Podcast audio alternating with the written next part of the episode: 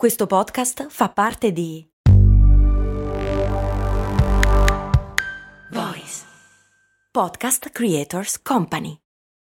When you need mealtime inspiration, it's worth shopping Kroger, where you'll find over 30,000 mouthwatering choices that excite your inner foodie. And no matter what tasty choice you make, you'll enjoy our everyday low prices, plus extra ways to save, like digital coupons worth over $600 each week. You can also save up to $1 off per gallon at the pump with fuel points. More savings and more inspiring flavors make shopping Kroger worth it every time. Kroger, fresh for everyone. Fuel restrictions apply.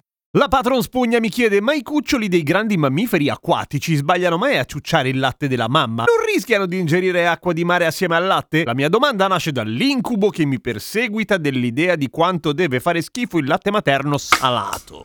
Cose, cose, cose molto, cose molto, cose, cose molto, molto, molto, È una domanda bizzarra, ma ha una sua risposta. Ciao, sono Giampiero Kesten e questa è Cose Molto Umane, il podcast quotidiano che risponde alle vostre domande. Ci sarebbe una domanda alla base da fare, tipo che cacchio bevono i mammiferi marini? Adulti intendo, perché i cuccioli bevono latte, ok, d'accordo. Cioè, non possono mica bere l'acqua del mare, se no muoiono male, giusto? Giusto. E infatti evitano accuratamente di farlo. Allo stesso tempo non possono vivere senza acqua, giusto? Giusto anche questo. Però c'è da dire che si disidratano molto meno di chi sta che ne so, al sole per esempio, essendo letteralmente immersi nell'acqua e prendono un sacco di acqua non salata dai pesci, i quali sono tutti ripieni di cose buone, acqua compresa, acqua dolce curiosamente, perché ovviamente non potrebbero nemmeno loro vivere con tutto quel sale nel sangue, per cui hanno un modo che abbiamo già visto in cose molto umane per espellere il sale che è in eccesso. Curiosamente questa roba la fanno in modo più spettacolare anche altre bestie come alcuni uccelli marini o ad esempio le tartarughe di mare,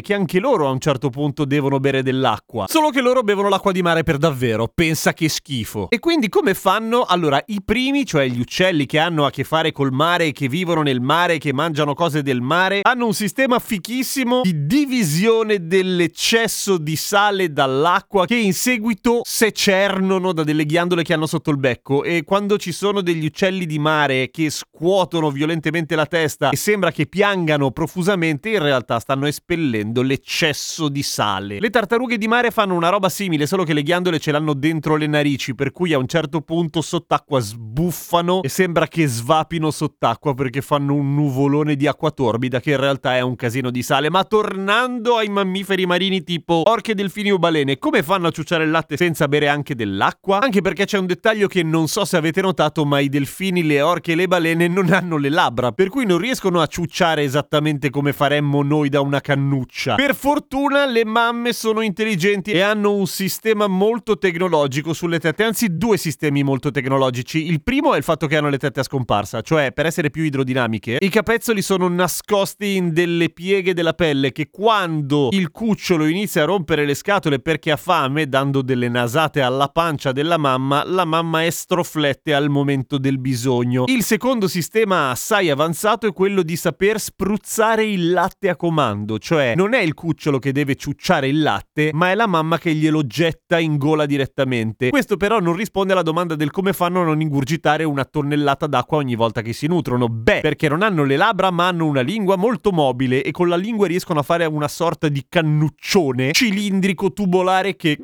annettono alla mamma come gli aerei che fanno il rifornimento in volo, cioè si attaccano lì, la mamma strizza le tette e loro bevono latte e basta senza acqua, che è molto meglio. Dopodiché non è che il latte salato sia un incubo della nostra cara spugna e basta, esiste. Intanto se hai provato il latte di capra ti sarai accorta che c'è molto più sodio rispetto a quello delle mucche. È salatino, non tanto, ma rispetto a quello delle mucche che è piuttosto dolce, anzi è molto dolce, molto di più. E poi, visto che ci sono una marea di animali di cui si beve il latte, ecco, quello più salato di tutti è quello di cammella o di dromedaria, che tutte e due non solamente danno il latte e possono essere munte, tra l'altro senza storie truci dietro, nel senso che non c'è nessun cucciolo di cammello che muore perché la mamma dia il latte agli umani, nel senso che riesce a dare latte solo mentre sta ciucciando il cammellino dall'altra parte, per cui ti dà solamente il surplus di latte. Ecco, quello lì è salato a bestia. Ma ci sono, come dicevamo, una marea di altri animalesse da cui si beve il latte, per esempio le bufale, da cui si fa naturalmente naturalmente la mozzarella, ma anche la renna, l'alce, la, l'alcia, l'alca, lo yak, le pecore e un'altra serie di animali che, vabbè, tanto boh. La maiala no. La maiala no perché a quanto pare non è neanche tanto cattivo il latte, ma è impossibile mungere una scrofa senza che la scrofa cerchi di ucciderti, per cui diciamo che non vale troppo la pena. Quindi tranquille e tranquilli, i cuccioli di cetacei non bevono l'acqua di mare insieme al latte, ma bevono solamente il latte,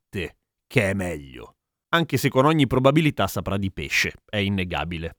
Infatti nessuno fa mai la ricotta di balena o il parmigiano d'orca. Parmigiano d'orca. Mmm. A domani con cose molto umane.